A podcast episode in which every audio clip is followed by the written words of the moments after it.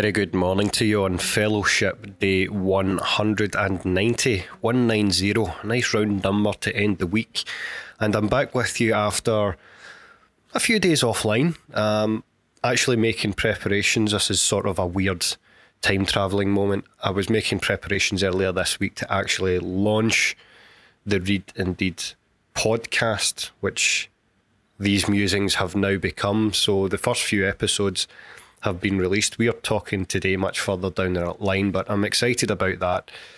But mainly, the past few days were offline without any recordings for you because on Wednesday and Thursday, I had the fantastic fortune of having two organised nights together with uh, some really close school friends of mine who I've been friends with um, since my youngest days, uh, and some occasions at least, into you know uh, adolescence. Uh, I've so you know uh, these people that I were meeting during the week, I've known them for at least two decades.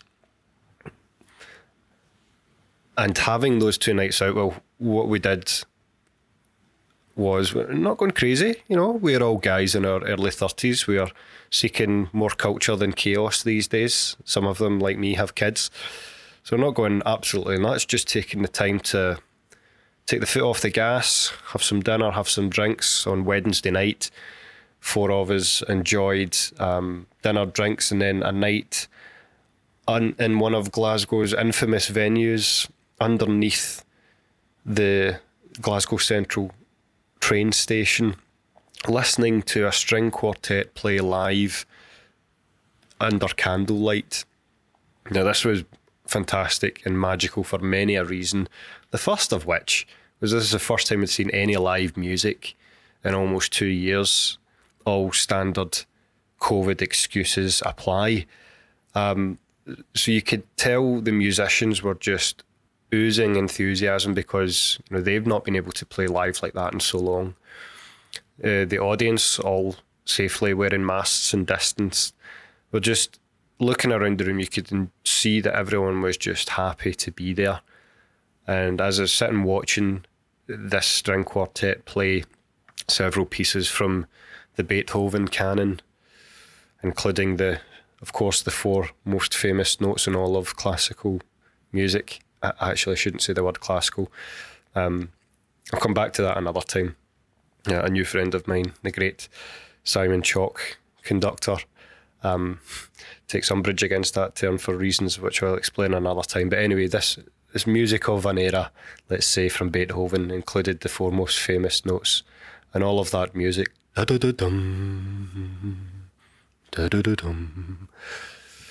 Um, so listening to that being played live whilst trains were roaring and rumbling overhead to make it seem like an earthquake was taking place while this music was playing was just the perfect way to get back into seeing live music.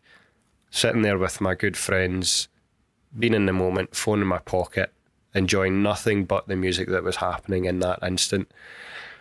Felt brilliant to be there. Felt very present, mindful, all of the above, just to switch off and enjoy that night with friends. And uh, almost like a bad bus service, two of these things came along at once. We don't get together that often for the busy lives we all lead with work and family. But the very next night, uh, two of us managed to go out again. My uh, dear wife had bought me tickets to the Glasgow Central train station tours a number of years ago. Again, we couldn't go when she first gifted me those tickets because um, COVID and, uh, and all of that. However, we managed to eventually uh, book a slot for Thursday evening, so the day after the string quartet, uh, and myself and my, my really close friend who I've been friends with since I was five years old and bumped into him across back gardens while I was wearing my first Batman costume.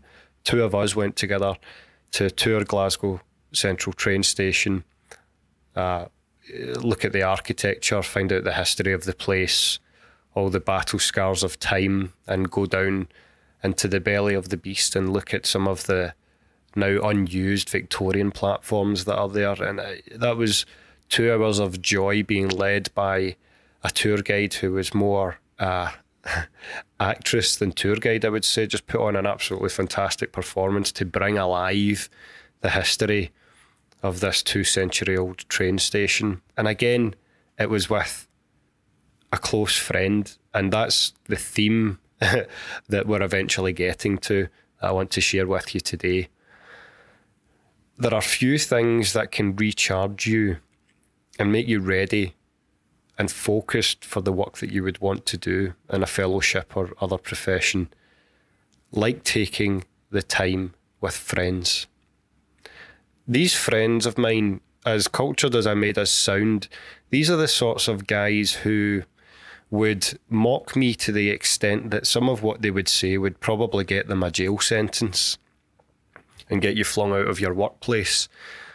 But you know, such is the closeness of these friends that you know it, you hopefully know what I mean. This is the sort of thing where nothing can, or almost nothing can offend each of you. Uh, everything is taken in jest, and at the very same time, you know that these folks would drop everything they're doing if you asked for help. I realise just how fortunate I am to have people like that in my life. And I'm glad that we actually reflect fairly often that what we have and what we've managed to maintain over several decades, not everyone has.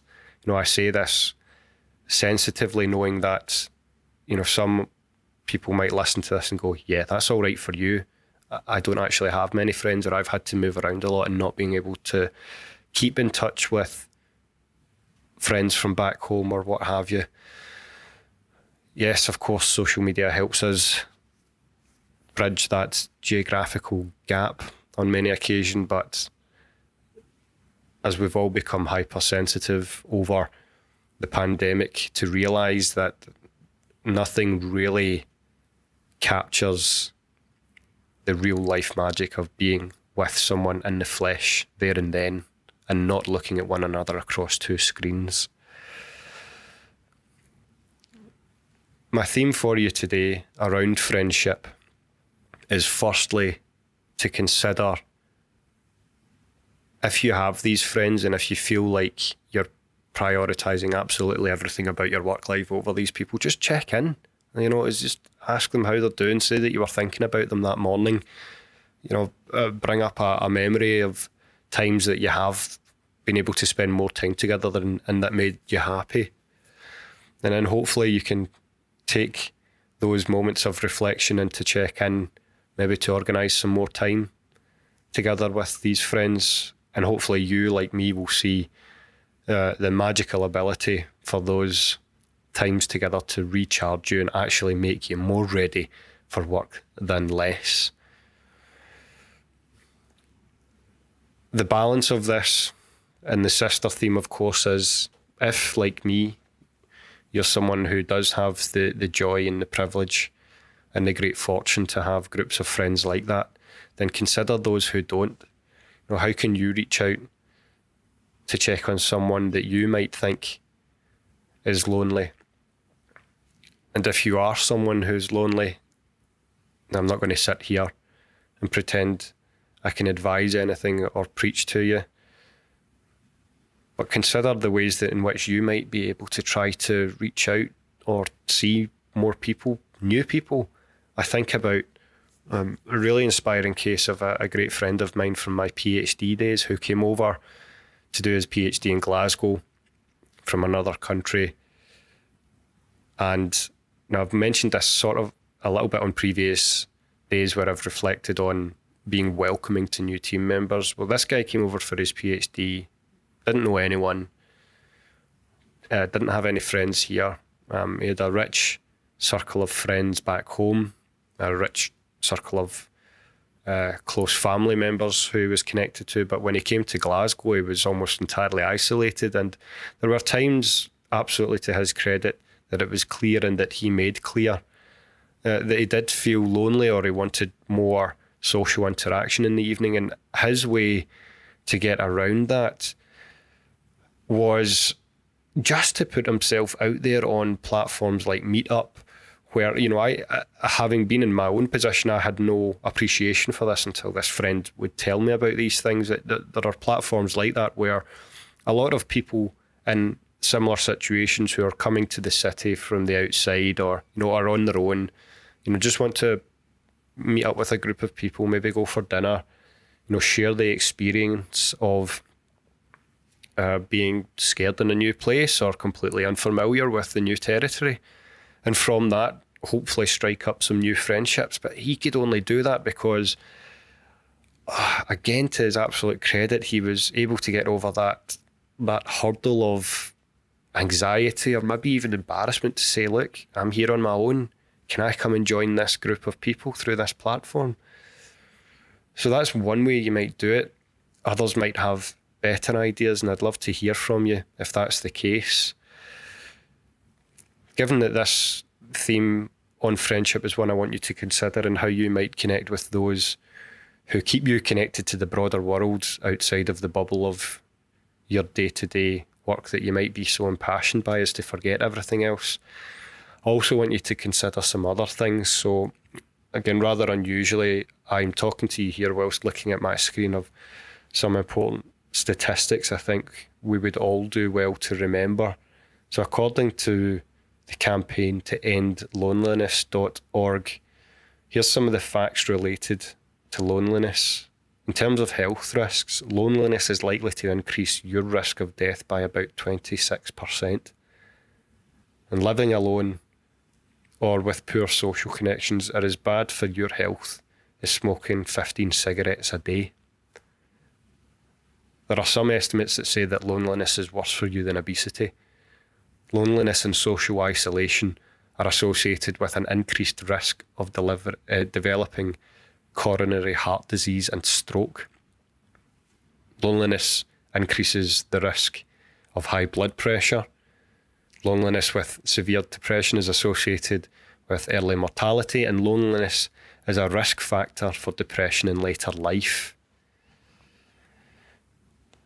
I hope, like me, you are partly scared and partly enlightened by what you've just heard. And of course, some of these elements of loneliness have only gotten worse since the pandemic kicked off and when many people have been forced to stay by themselves uh, if they're living alone and being uh, held back from making those in life, uh, real life connections with other people, other souls in this world. So consider the friendships that you could hold more dear and consider those who could use your extension of friendship. I hope you've had a great week.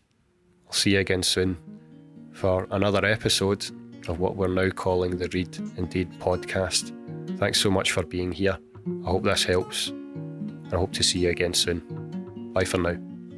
If you like what you're hearing on the podcast, head over to the website where not only will you find the written blog versions of these podcasts, you'll find my leadership blog series, the daily thought series, and information about my book on managing the imposter phenomenon. We also have even more free resources and webinars linked to the YouTube channel. So head on over to dr-marc-reid.com that's dr mark with a C dash E com. Thanks again for listening.